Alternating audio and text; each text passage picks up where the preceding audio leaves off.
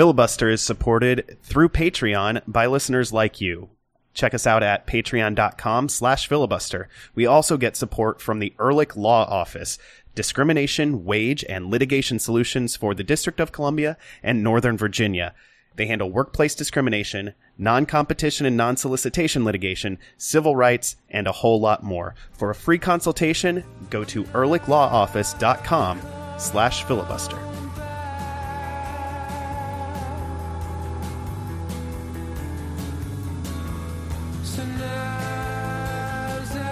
So uh, I got home today, uh, Wednesday, recording.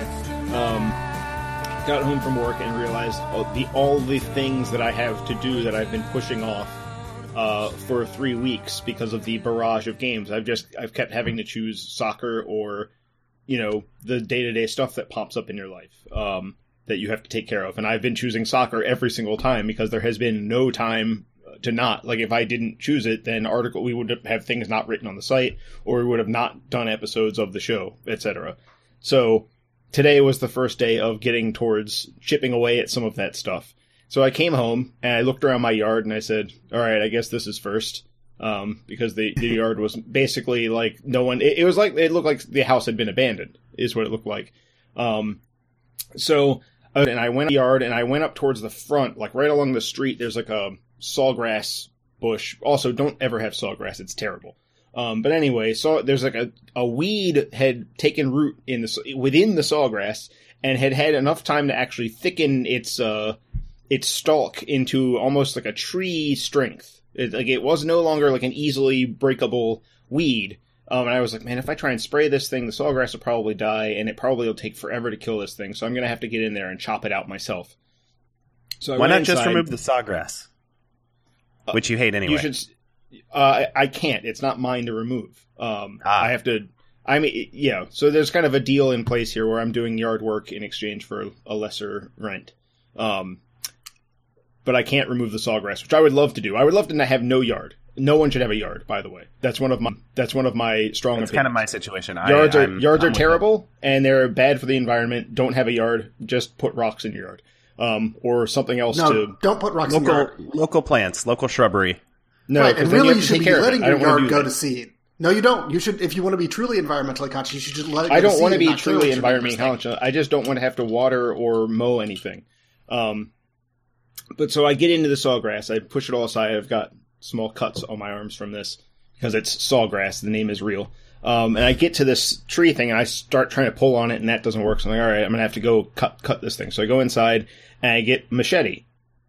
It's a pretty long machete. It has a black blade. Um, it's like as long as a human arm. It's not a short one. It's a it's a substantial is it, machete. Is it actually Jason Levian's machete? No, it's not. This is uh, it's not mine either. So it's not a different Jason's.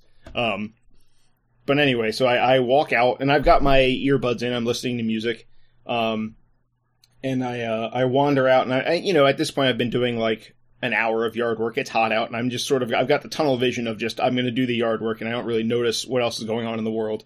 Um, so I'm in there and I'm hacking away at this thing, and I get the sense that somebody has like walked by and is is near. So I start looking around, and there's like a some sort of solicitor or canvasser walking through the neighborhood by herself, and she just sees me like wailing away with uh, a machete uh, because it, of course this thing takes like a good 20 chops before I actually and, and get the thing and, and, get it out of there.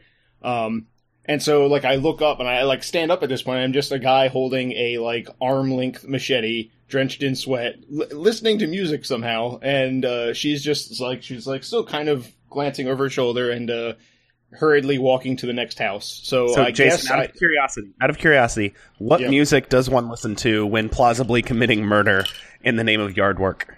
Uh, I am pretty sure the timing of this queued up with uh, Doctor Octagon's song I, am Destructive." Um, and I'm not making that up. A bit uh, on the nose. I'm, I'm actually but... cycling through um, what I was listening to during that period of time, and it definitely it was in there. If it wasn't on while she was standing there, it was certainly on while I was doing yard work. All right. Well, I um, Can I jump in with a also blade related uh, recent story? Sure. Let's talk about cutting stuff. Well, thank, thankfully, this this story involves nobody getting cut, including my uh, precious no flesh. one. No one got cut by the machete. Just me and the sawgrass. Okay. Uh, so on Monday, I had to work on July third, uh, and so I decided to treat myself to uh, a breakfast sandwich. So I'm walking to the Jewish deli that's a couple of blocks from uh, my work, and I see a guy with a knife trying to jimmy his way into a, a door that's in some sort of it's not a storefront, but it's just some sort of building on my way to uh, the Jewish deli. And he's just he's got like a it's a short-ish blade. It's probably like a steak knife length. Okay. Like and dagger? he's trying basically. Yeah. And he's trying to jimmy the door open with it. He's an older man wearing a uh, blue t-shirt and shorts. I'm like, okay, that's very weird. That is not uh, who I initially pictured when you started the story. Yeah. So I go, I make my order at the Jewish deli. I get my sandwich. It's uh, gravlax and egg and Havarti dill on an everything bagel. It was delicious. And then I start walking back and the guy is still trying to jimmy the door open. So now I'm looking up what is the non emergency police phone number? I have that at the ready. And then right as I'm about to walk by him, he turns away from the door and just starts to walk towards me down the street. And that's when I notice he just has the knife like at his side, like still out and holding mm-hmm. it uh, and that's what I noticed that in addition to his shorts and t-shirt, he is his uh, belt is unbuckled and his shoes are untied. And getting a better look at him, he looks like a drunk, crazy person. So I, try, I have to skirt as far away around him as possible, fearing for my my uh, my Your weak sandwich? weak flesh. No, my flesh. Oh, I'd have been more concerned about the sandwich.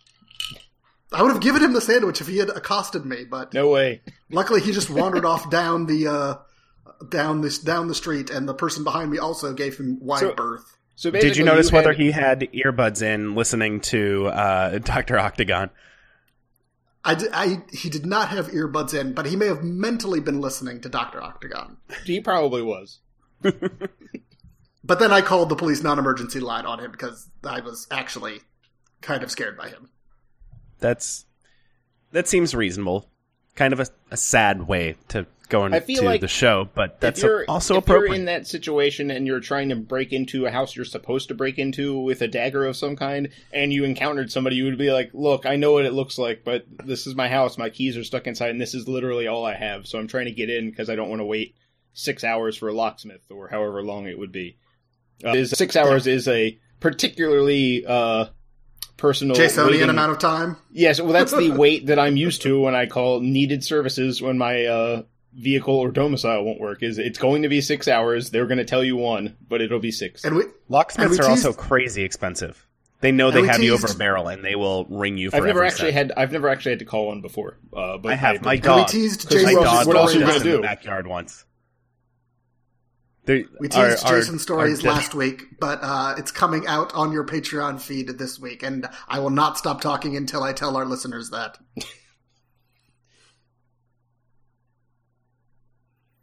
Anyway, my dog locked us in the backyard once. we had to Good call dog. a locksmith. It was bad. Good dog. We no longer have a a, a, a, a uh, deadbolt that allows him to do that because it's probably dude, a good idea. Yeah. Anyway, hey, hey, welcome in. This is Filibuster, the Black and Red United podcast. I'm Adam Taylor. And They're Ben Bromley and Jason Anderson and Knives. Or maybe bladed uh, instruments.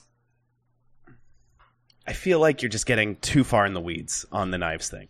Do you want me to hold a Swiss Army knife? I think a machete. I think a machete is technically a large knife. I have it. Well, if, if, if we've got if we've got weeds, a Swiss Army knife.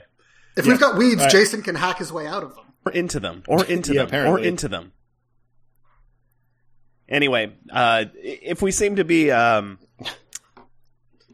distracted and not super eager to talk about DC United's uh, most recent week, that's because they played three games and we're all a little bit fried, and all three games were losses.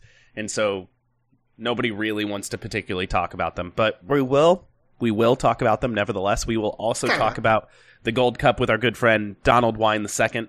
Uh, you know him from Black and Red United. He's also the co-managing editor of Stars and Stripes FC SB Nation's U.S. men's and women's national team blog. So we will get to that in the second segment. Before we do anything, though, Jason Anderson, what are you drinking? Uh, I had enough time while I was eating dinner to actually make something rather than just hurriedly throw something in a glass. Um, I wanted something refreshing. I didn't really. I had had gin a couple. I felt like days ago. I felt like going a different direction, so I made myself a Mexican mule with um, Technico Blanco tequila and Gosling's ginger beer and limes from Limes. Excellent. I'm drinking a fantastic uh, summer ale from the the great state of Maryland, I suppose. Jason will be happy, and it's also a beer we've had on this show many, many times. Dead Rise from Flying Dog. It is a good beer.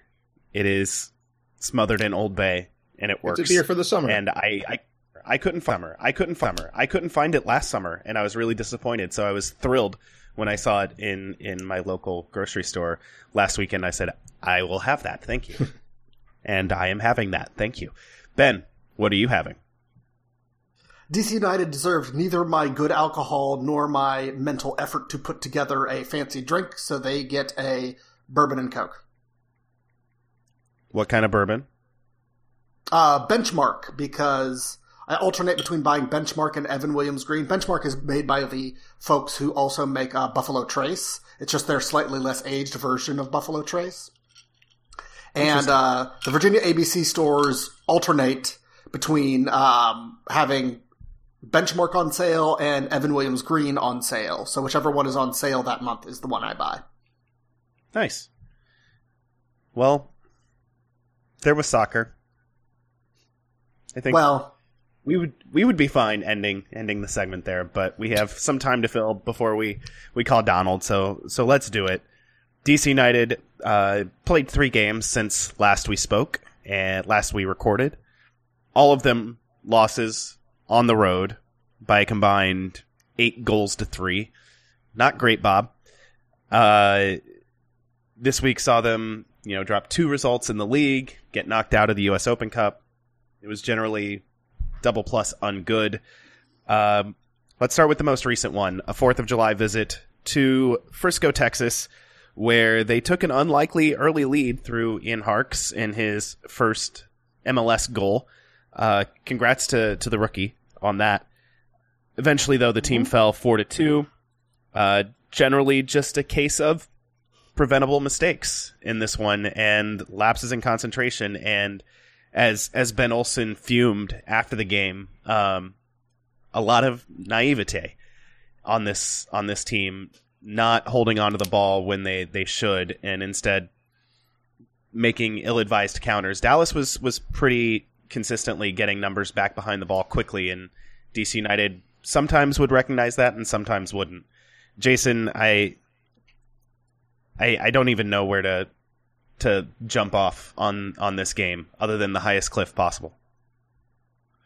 Uh, yeah, it, it's one of those games where like there's a lot right about it. I was thinking about this last night, and it's a little bit like if someone came to you and said, "Build build a house." Um, that's a, a completely livable house that doesn't have any glaring errors, and you went in and you built the best house you could, and everything was really good except you left like you left literally no front door on the hinges and so someone could just walk in and steal all your possessions. Um, that's been kind of dc's mo lately. Uh, against dallas all these goals were just like they were mistakes and they weren't even like second level or third level mistakes. They were like basic mistakes. Um, the third goal especially you know travis Worra letting uh, a no angle shot hit him in the shin and bounce in like a like something you'd see in the nhl rather than a soccer goal um, um, it's all just it's it's the kind of mistakes that that can gut a fan base and gut a team as far as their emotional standing. The good news is that these are also easy to fix because it's just basic stuff. It's not like oh, we need to adapt an entire new system and way of playing, or we need to adopt uh, an entire new roster or anything like that. I mean, yes, the roster needs improvements and needs changes, uh, of course. Um, but these are mistakes that can happen to anyone, but also are easy to fix. Um, so the way to turn this performance against Dallas from something that was very frustrating into something that actually would have been a surprisingly good result is just, you know, like Olsen said, uh, make, make some plays. And these weren't even like difficult plays to make. You know, Worra can make that save in his sleep just about. Um, he just didn't tonight or last night. Um, the goal that the the first Dallas goal, the the equalizer. Um, Steve Birnbaum has had a problem all year marking people on set pieces, but we know from his past that he's actually got it in him to be very good at that. Um, he's just not able to do it right now. He's just not at that level that he's of sharp that level of sharpness where that's a thing that he's doing successfully these days. Um, and on the other, it's not just defense; it's offense. You know, Neagle has a, a wide open look to nod in uh, a goal soon after Brown had made it 4 2. And if DC goes two goals in le- less than 10 minutes, the way that game was going, maybe things change. 4 3 is, uh, you know, all of a sudden Dallas is on their heels a little bit, not expect, you know, it, you're go up 4 1, you don't expect to have to deal with anything at that point. Um, and it's, you know, it's a half empty net, and Neagle just doesn't get the execution right. It wasn't that he got bumped as the ball arrived, he just headed the ball too far down. It was just simple mechanics. Um, so as irritating as it has been lately, the fact is that there are just some small fixes precision goes and, and precision in certain moments and all of a sudden these performances overall as a as a, a whole really aren't that bad. It's just the team keeps shooting themselves in the foot and that's why they're losing games. Yeah, one one thing you alluded to, the team actually arguably played better in this one. They they got the two goals. They should have had at least one more, if not not two more. Uh, Lucho Acosta saved twice in pretty quick succession by Jesse Gonzalez late on um, against a, a, goalkeeper who's in worse form. One of those probably goes in. Um, one was a curler, and then one was a, a close range volley off mm-hmm. the uh, ensuing corner kick. It's just sometimes those breaks don't go for you. And Ben Olsen said it after the game. You know, bounces don't go your way, calls don't go your way when you're a last place team. So you have to make to the to the to the to the extent they are making yeah. their own luck right now, and, they're making their own bad luck. Um, right, and and to to because make, make your own luck is one of those things where people are thinking like you know it's it's one of those things you tell yourselves, but what what Olsen really means is you have to play well enough that that your bad breaks don't actually cost you games. So Gonzalez making two big saves on Acosta isn't the end all be all, or Neagle missing a big chance isn't isn't why you're you're losing the game. If you go to Dallas and get two goals on the road and create those chances as well, you should be able to get something out of that game. Um, Dallas yeah. is a great team, but if, if you get two goals on the board on the road anywhere in MLS, you should have something to show for it at the end. Yeah, I think this uh, international break comes at a perfect time for Steve Birnbaum because he needs to sort his head out. Like the it's it's all there. Like he's still winning aerial duels. He's still uh, usually in the right enough places. It's just it, it, it's not totally clicking for him to make all of those defensive plays that he was uh, last year and in, in, his rookie season. So hopefully over this international break he can uh, maybe go to some sort of uh, retreat, go to some sort of like isolation chamber, and just. I think what he did was go home. Remember what it is to.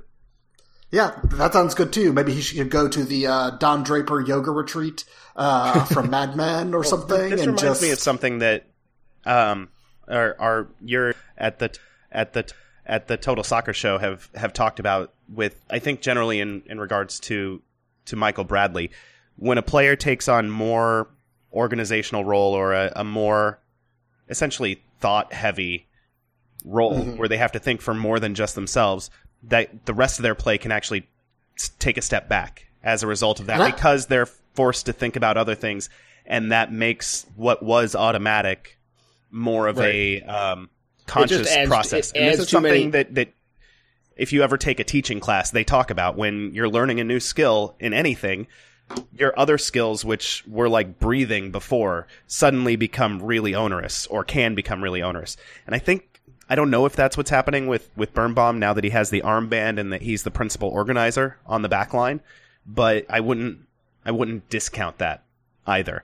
So I, I don't know if this is something he just has to grow into or if it's a change that needs to be made. Um, And, and I think we've seen that. the I- season is is getting away, getting away from DC United in a big way. We there were positives in this Dallas game. Uh, Jason, you pointed out this is the second straight game where DC United had eighty percent passing accuracy or better, which I Mm-hmm. think happened zero times before these last two games. They're getting I'm chances. pretty, yeah, I'm pretty sure it's, it's these are the first two times uh, the this Montreal game and then this week. Um, and, and and some of that is down to the state of the game with Dallas in the lead. Um, and in the heat, the game was a little slower than normal, and Dallas in the lead. Um, they were willing to drop off. They were defending from below their side of the midfield circle at, if I'm not mistaken, when it was three one, not even at four one. Um, whereas you know with Montreal they were up two nothing early, so they're they're more than willing to sit back um, and just defend. But still, um, for United, you know we're we're talking about a bad team right now, so we need to focus on uh, crawling before walking, uh, so to speak. And there were times earlier this year where even in those situations and with those game states, they would not have had that level of passing accuracy. Um, they wouldn't have had the interest in holding the ball enough and the patience to um, keep it. They would have just, I mean, I, you know, I, I can't remember who sent me the tweet during the game to the uh, site account, but one thing I said was that one of the reasons Acosta is not, because in the early part of this game, he was not playing very well. He was struggling. Um, but he was trying to force a lot of things. And that kind of, you know, Olsen talked about the whole team forcing things. Um, and if you've got that complaint in there while you're still able to keep the ball, you're not far at that point from keeping the ball just long enough that one more pass or those two more passes where that instinct to force things goes away a little bit and you start to actually open things up for yourself where you don't have to force it, it's just there. Um, I know at this stage of the season we're talking about, you know, 19 games in and DC has what 10 or 11 losses. Um, people might not want to hear that it's it's some some certain parts of the team that are bad are actually close to not being so bad, but I actually think they are moving in that direction. They started really with um, the game against Orlando, uh, LA against LA.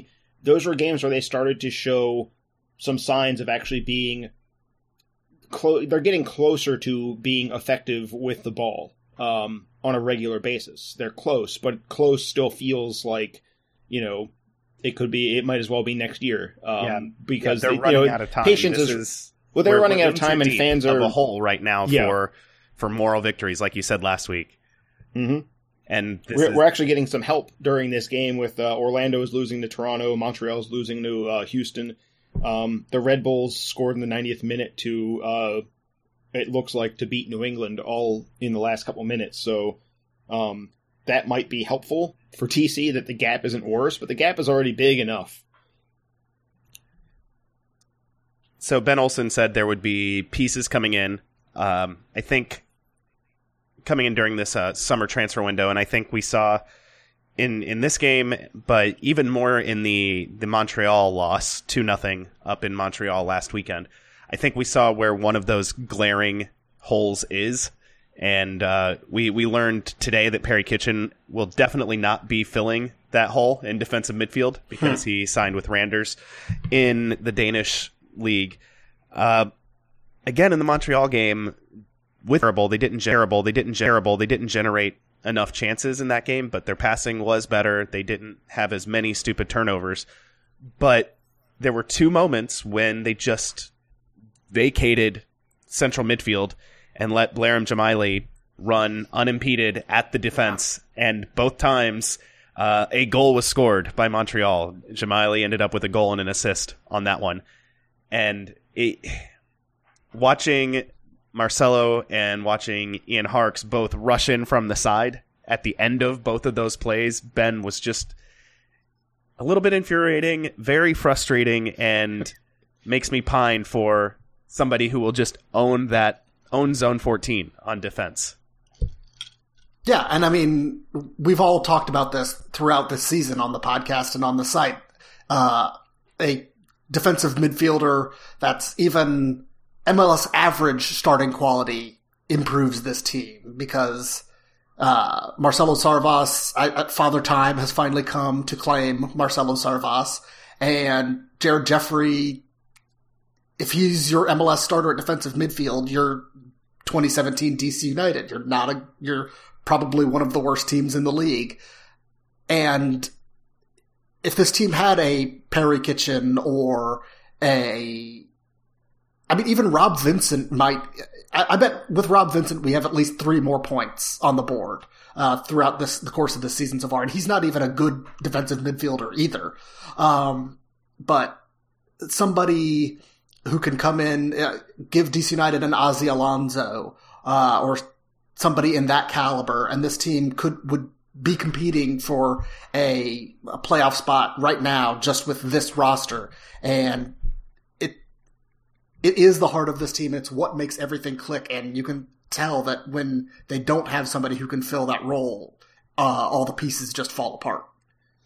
And they've there was a during during the pregame show there was a um a brief video montage where Dave Johnson and Devon McTavish talked about this, and it was just I, I couldn't. I was in the kitchen and I I could see the TV and not quite hear exactly what they were saying, but just seeing the replay of those goals, uh, back to back to back to back, all these goals this season that have come from a, uh, just a gaping hole where there should be midfielders. Um, it was just it really drove the point home, um, and that's part of the reason why DC's playing four two three one now instead of four one four one is just to get an extra body in there and and make this happen And less often. But it's still happening. It's just you know the hope is that it won't happen so much, but you know the hope and the actuality are two different things.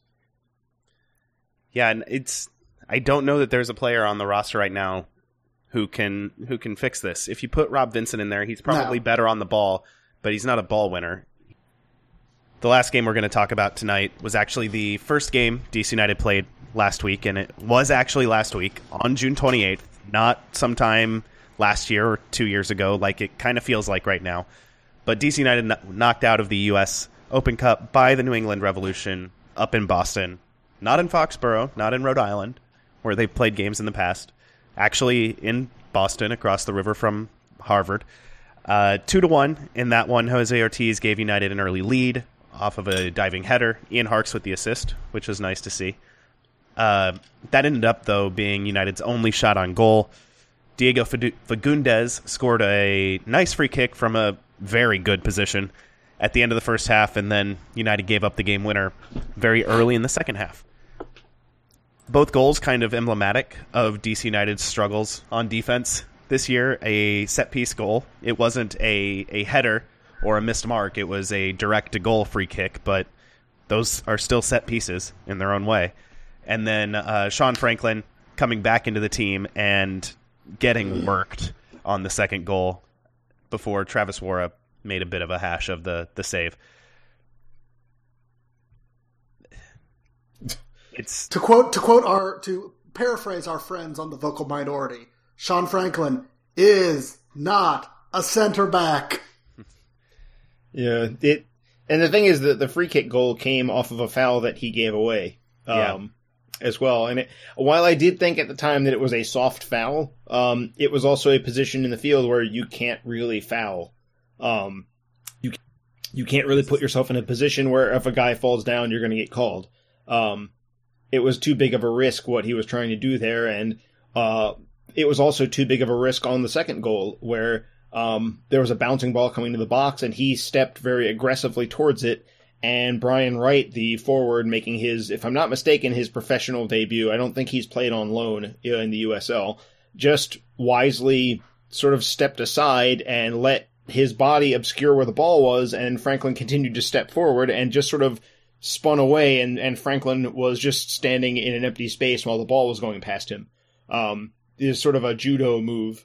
Um, that sent Franklin uh, used his own momentum against him, and Franklin was completely out of position while Wright just spun onto the ball and and smashed it uh, past Worra, and that was that. Uh, yeah, yeah. Uh, the I understand the idea with Franklin being out for so long to give him a a start in a position where he's not going to have to run all that much. Um, but like Ben said, uh, the center back experiment has not worked this season for Sean Franklin at all.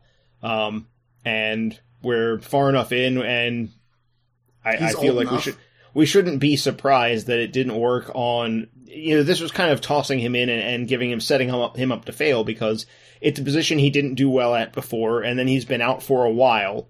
And then he comes in alongside Robinson, who, if I'm not mistaken, he didn't partner at any point in the preseason or in any regular season games.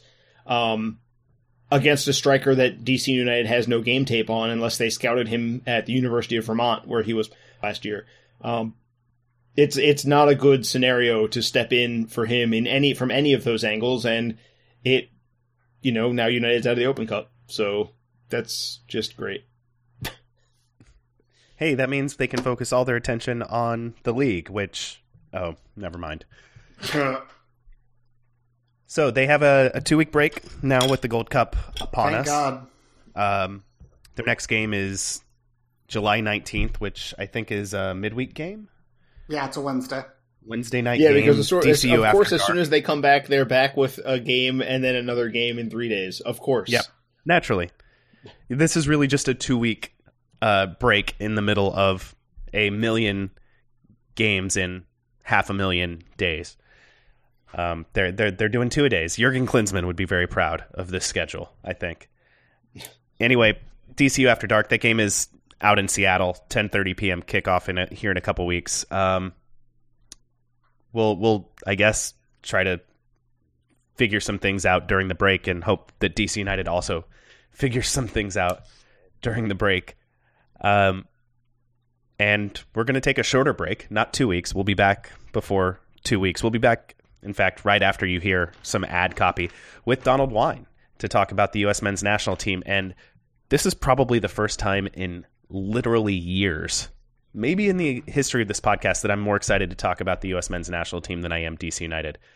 And that's saying something because this is a B team tournament we're going to talk about. So, with all that said, stick around. This is Filibuster, the Black and Red United podcast. Hey, Ben, um, you wouldn't say this is a hostile work environment, would you? You can tell Uh, me. Depends. I mean, well, I should ask you. I mean, is are goats hostile? Uh, I think goats are, are hostile. I think that they are secretly trying to take over the world. But but if this were a hostile work environment, or if I were trying to steal your wages, or or do something else Oh, nefarious in a, I'm really not. Uh, but in a workplace environment, you know who to call, right? Because you live in the District of Columbia or Northern Virginia. I, I do. It's the Ehrlich Law Office. It is the Ehrlich Law Office. Uh, they they offer discrimination, wage, and litigation solutions in Northern Virginia and the District of Columbia, which means I can totally create a hostile work environment for Jason. Except, no, he, they they wouldn't want me to say that. That would be bad. I do not want to create a hostile work environment for anyone. But Jason couldn't call them nonetheless because he lives in Maryland. Sorry, Jason. I'll fight my way through this. All right. Uh, they handle workplace discrimination, wage theft, uh, non compete clauses, and uh, non solicitation litigation. They handle civil rights and government takings and disability and education law. They handle a lot of things. And if you are interested in a free consultation, head to ehrlichlawoffice.com slash filibuster.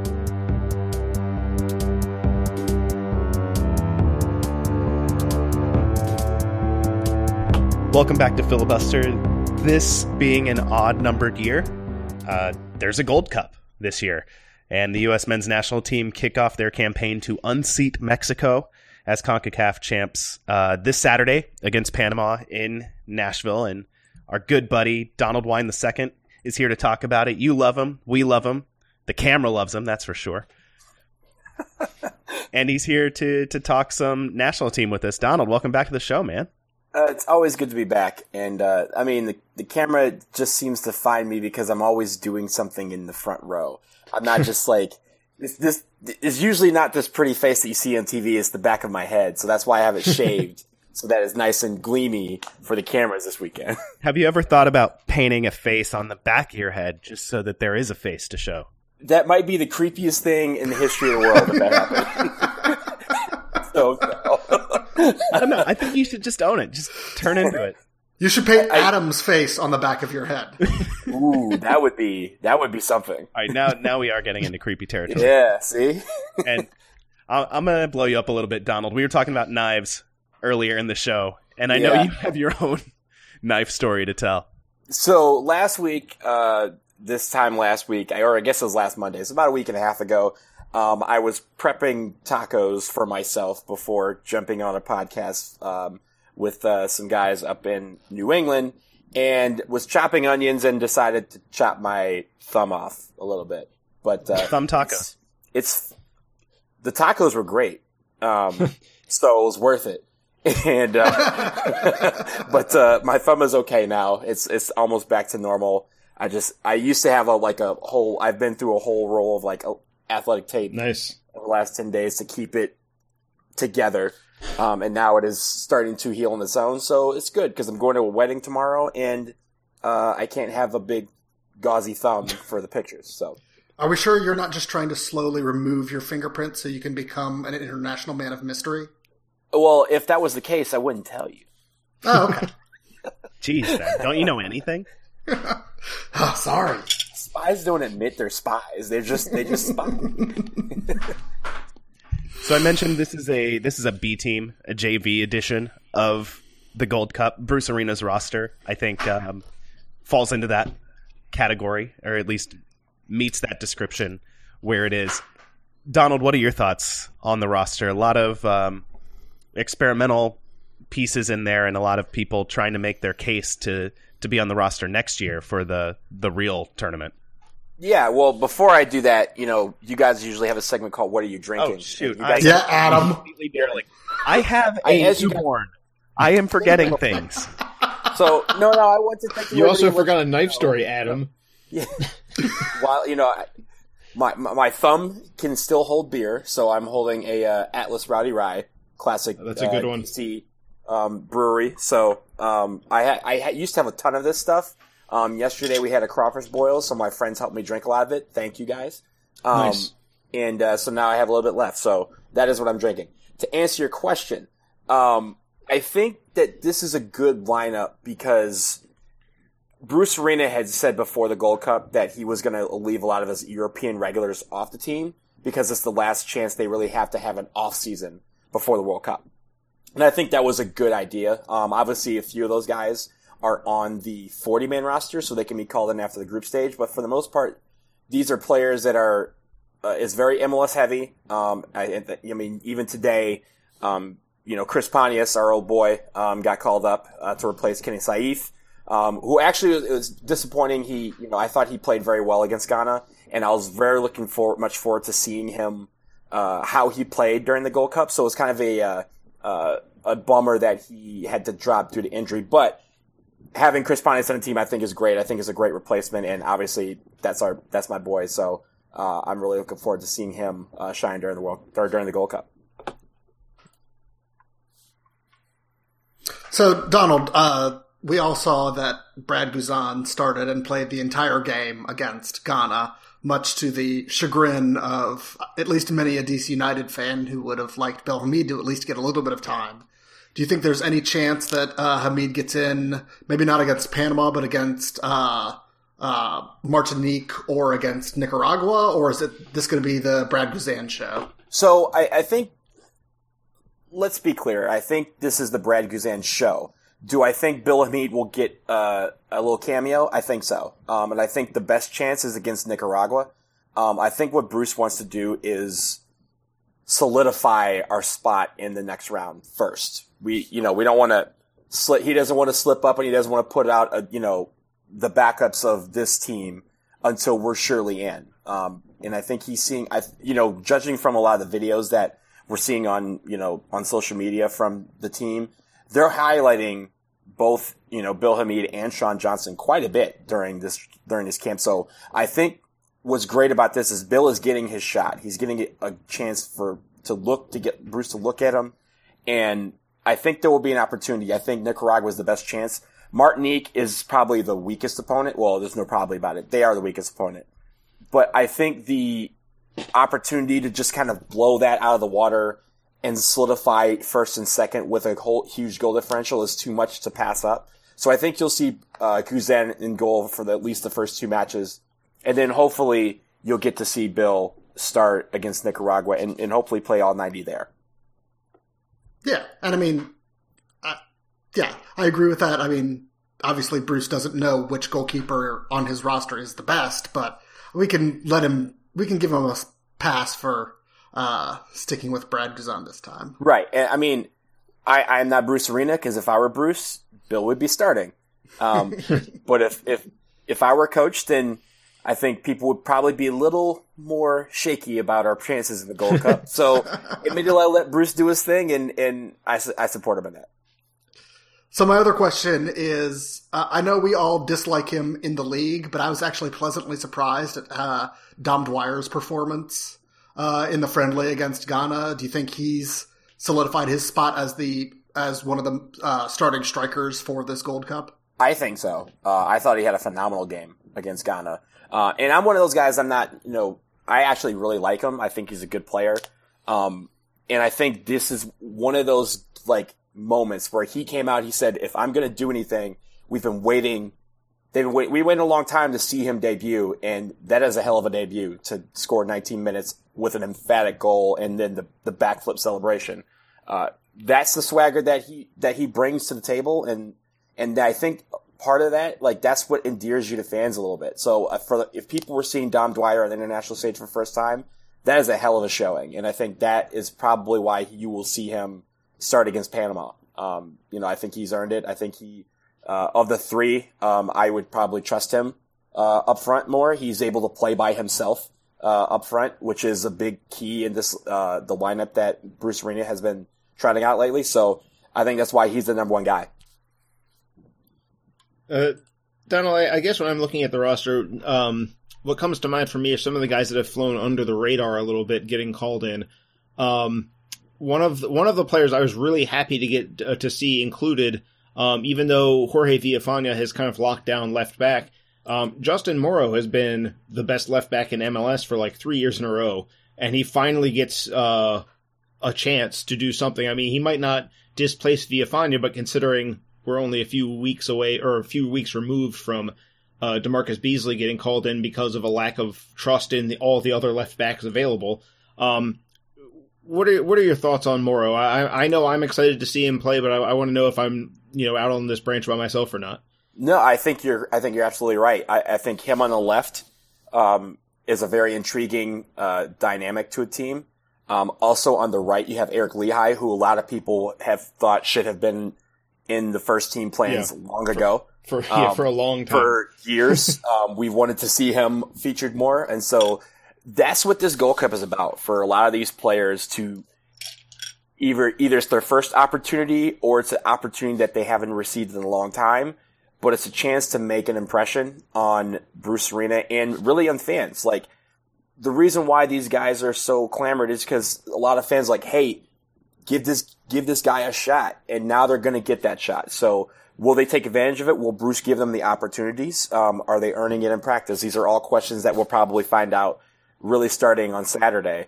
Um, and and just to kind of see who among this lineup Bruce trusts, because mm-hmm. I think when you see that happen that means that you know we'll we'll see them beyond the group stage, assuming we get first or second um, in advance, and those are the guys you really start to think about in the fringe uh, of uh, you know when he's calling up players for World Cup qualifiers and eventually the World Cup down the line. So. Uh, this is a big opportunity for Justin Morrow to show what he can do, and I think he has the opportunity to really make a name for himself because he's one of those guys, as you said, I, I, wouldn't even say has been flown under the radar. He just hasn't been on the radar. And when he, right. and, and his name was probably a shock to a lot of people when it was appeared on that 23 man roster. So this is a good shot for him. Uh, going another way, there's a, there's another player that when I look at this roster, I, I feel like it's another guy who's probably looking at because Morrow's 29. This is realistically his one shot at this whole thing. Um, it might be a last chance for Joe Corona and when you look through the, the roster here, you've got so many central midfielders that he's got to compete with. Um, Kellyn Acosta is getting, um, has lodged himself, I feel like, as a clear starter from now on.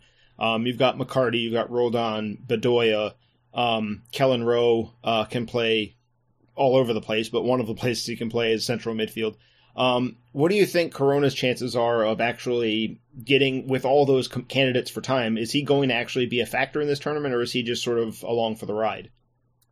Uh, honestly, I think the midfield is has so many elements to it, um, all the players, and there's a lot of players that I think uh, have long since. passed. I mean, remember Joe Corona was one of those young guys that when he was three, four years ago, he was b- being called up by Klinsmann all the time. Yeah. He may not have, he may not have played all the time, but it, you know he got called up in midfield and at striker. Um, so I think it's almost like a lot of guys. It's not anything that he has done. It's that other players are doing to surpass them. So I, I kind of think he's along for the ride. I mean, I, I'd love to be surprised and see him on the field, but you know, I think Roldan's going to get some time. Acosta, as you said, is, is, is the man, um, Yeah. for this midfield. Dax McCarty as well. Um, they're, they're probably going to be the two main starters at central, uh, mid. Uh, and then when you got like Rowe, who's you can go from you know one side to the other. Arriola can go from one side to the other. Saief had that opportunity uh, before Yeah. he got injured. Um, so maybe and, and now Pontius is in the in the mix. So I think Joe Corona will will will find it hard to get on the field during this Gold Cup, at least during the group stage. Uh, it, it may take you know it, it may take an injury for him to actually see the field. And uh, but having said that, I think he is one of those guys that hopefully is learning through practice and saying because he's still young where he can still compete for the next cycle. And I Yeah. think he needs to get in that mindset that it may not be right now, but his time can come later on. Well, let me. Um, I guess I'll put you on the spot now that we've we've gotten into so many different names on the roster. Um, the Panama game obviously is the biggest game of the of the, fir- the of the group stage because, with all due respect, I mean Martinique is mostly calling up a bunch of guys that play in the Martinique League, um, and Nicaragua is kind of in the same shoes. Um, whereas Panama is a team in the hexagonal that has given you the U.S. trouble in the past. Um, what's the team? What's the eleven that you want to see uh, lining up for that game? Which is basically a question that it also means what do you think the best eleven in this roster is right now? Uh, that's a great question, and I will answer it in the way that I think is the best 11, keeping Okay. in mind that I'm going to say some names that Bruce Arena probably will not play on Saturday. We'll start with goal. Bill Hamid is the best goalkeeper on planet effing Earth, uh, and should start. But he's not going to. But this is my best 11, not Bruce's. Right. Bruce gets to make his on Saturday. Um, so I think you got Bill in the back. Um, I really liked Besler, um, and, um, who started next to him? Hedges. I really like that pairing on Saturday. I think that will continue. On the right, I'd like to see Lichaj. On the left, I'd like to see, um, uh, Morrow. In the middle, Kellyn Acosta, Dax McCarty, solid. Uh, in, in a twist, I'd want to see Roldan on the left, um, because Okay. I think, um, I'm sorry, on the right, because he can play a little bit on the wing, and I think Mhm. his added element of creativity, um, and also just possession, um, and work rate, I think is something that, uh, we would need. On the left, um, who started on the left on Saturday? I think that was, uh, who's that? Was it Kelyn Rowe? Was he on the did he left or start the on the- right? Yeah, I think he started on the right. Arriola started on the left. Um, Yeah. There you go. and I think that is that's fine. I think Arriola is it was he didn't really factor much into the game, but I think he did pretty well. Um, At least we're keeping Bedoya off the field. oh, Bedoya is now at at my best eleven, and then up top you have uh, up top you have uh, Dwyer. Um, I think he earned it, um, and I think he he's the one that I trust of the three to score goals uh, when the ball comes to him. Uh, I, is that eleven? Did I do eleven? That's 10. That's ten. I think, Oh. You, you went with the four four one. I went with a four four one. Um, yeah. So You know, I mean, so- I know, I know the U.S. is going to be favored in every game, but I don't think they need to handicap themselves. No, quite no, that no. much. I, I think honestly, I think Swagudelo. Um, we'll, we'll bring him on. Um, I think him running around will give everybody fits. Um, and he just has a knack for. I mean, even when he was on the national team scene a, a few years ago, he just had that knack to just do something that made you just made you drop your jaw. And I think he still has that part left, and I think that is what's going to really terrorize defenses um, during the group stage. So, swag up top with Dwyer. I think it's going to be hard Yeah. to keep Kelyn Rowe off the field in this one. I agree. Uh, either either on the outside or stepping into that number ten role that that Joe Corona played very different, very differently from the way you normally think of a number ten. Mhm. uh, against Ghana. But I think Kelyn Rowe is gonna find his way into this Panama game at some point, even if it's not as a starter. But Yeah. I think there's a good chance he starts this game. I mean, I think he, I think he plays. Um, I, I honestly think he'll that Bruce will start him. Um, I think Omar Gonzalez will see the field if we get a lead. Um, uh, and you know, even Villafaña or you know, if if it's Villafaña starting, Morrow comes off the bench to spell him. Um, I think those kind of guys are going to be what you see if we have a lead because you know uh, he trusts them to hold the fort while still sending players forward and not necessarily parking the bus. So, uh, yeah, those are all like, I mean, we have some guys where you're like, they're most likely going to play. It's just a matter of whether they're super sub style or if they're going to actually start. And just to make everyone feel old real quick, Agudelo played for, made his debut for the USMNT in 2010, and he's only 24 now. Thanks for that, Ben. Great. Appreciate it. You're all welcome. You're Yeah. we're all ancient and close to death. When Social Security come, I, I get that right soon. Next year, no, no. I can I'm not apply that for old. it. That's- Yeah. I was apply for it. I mean, So another name Oh, you go- mentioned Yeah, was uh.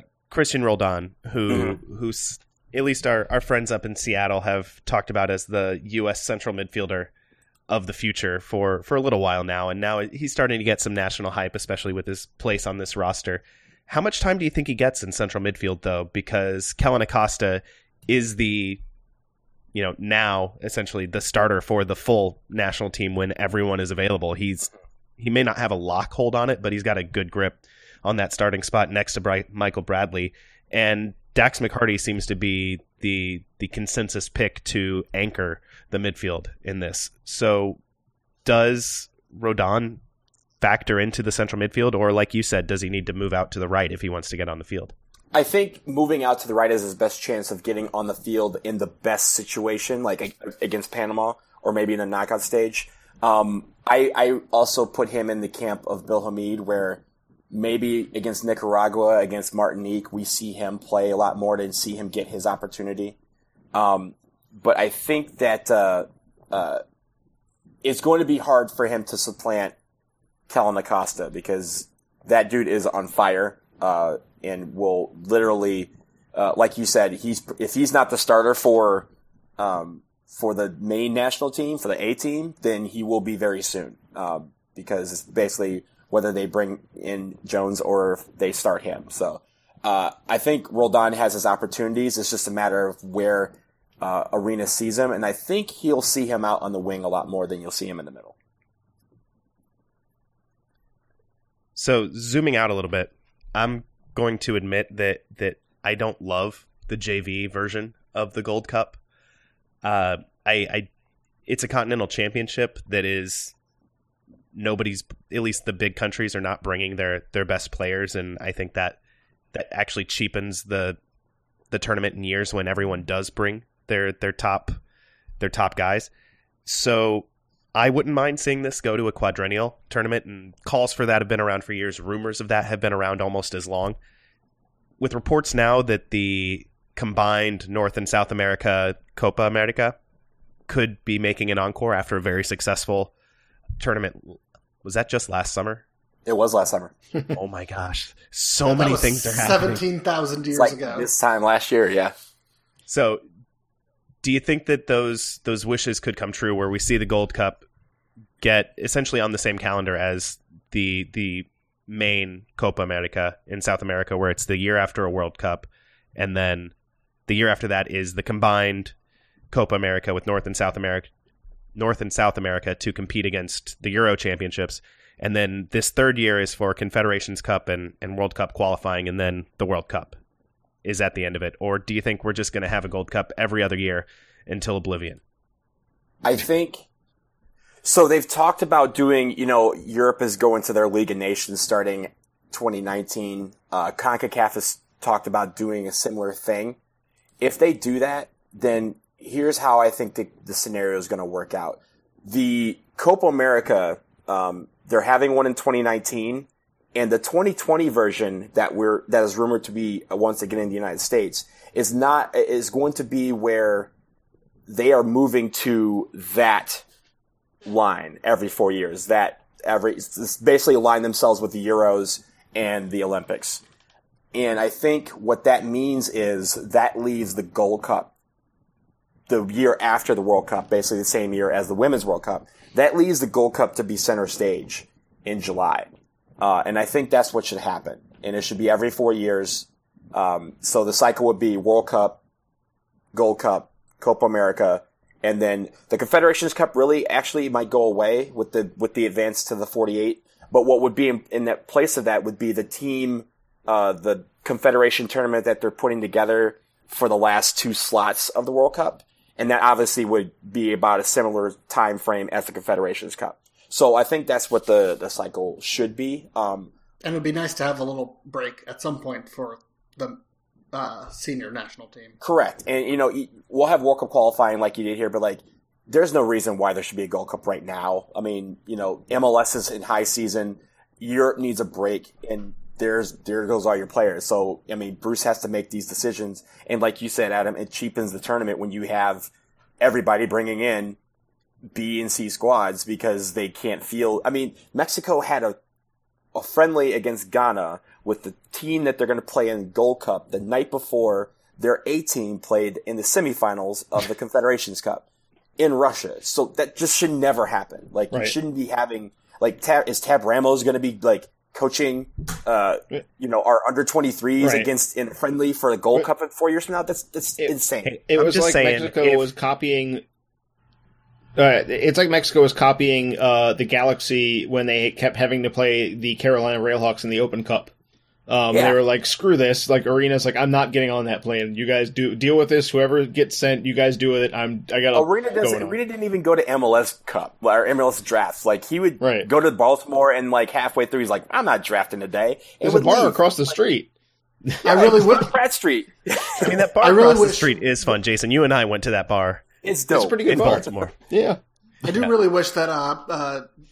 Bruce Arena one year when they had Donovan and Robbie Keane, he had just refused to go to MLS Cup. Yeah.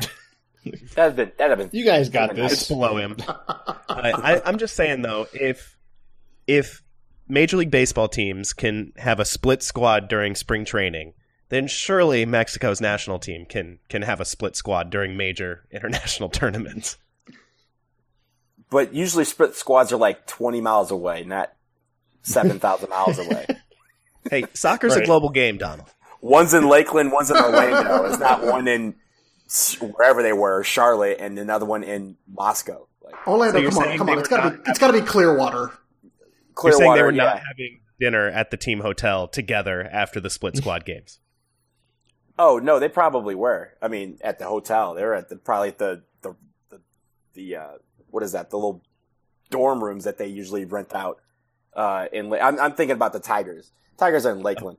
oh, I just meant Mexico. they they weren't going to get the two squads together. Oh no, no, they weren't going to get together. But but that's just like how you splitting up your fans. Like you know, the fans were conflicted, right? Like they're yeah. like, hey, Mexico plays tomorrow. They're playing Portugal. Wait, they play tonight? They play they play Ghana tonight. how, how are they doing that? Why am I why am I watching this tonight? Like it sound it's like the undercard, except the undercard was the guy who's fighting in the main event. And I don't have a better analogy to take us out on. Donald, thanks thanks for coming on the show, man. Tell tell everyone where they can find you on the internet. Uh, you can find me at Blazing DW. You can also obviously find me on Black and Red United and Stars and Stripes FC. And really, in real life, you can just find me at any DC United tailgate because I'm there at most of them. Look for the guy with the headband, the the big socks, and hopefully not my give his head. Give his head. Yeah, it won't be your face.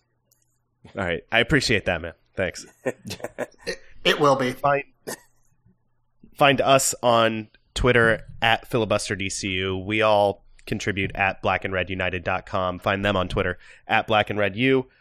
Send your emails to filibusterpodcast at gmail.com. We're on iTunes, Stitcher, SoundCloud, Google Play, the podcatcher of your choice. And of course, we're on Patreon. Um, accepting your money since 2017.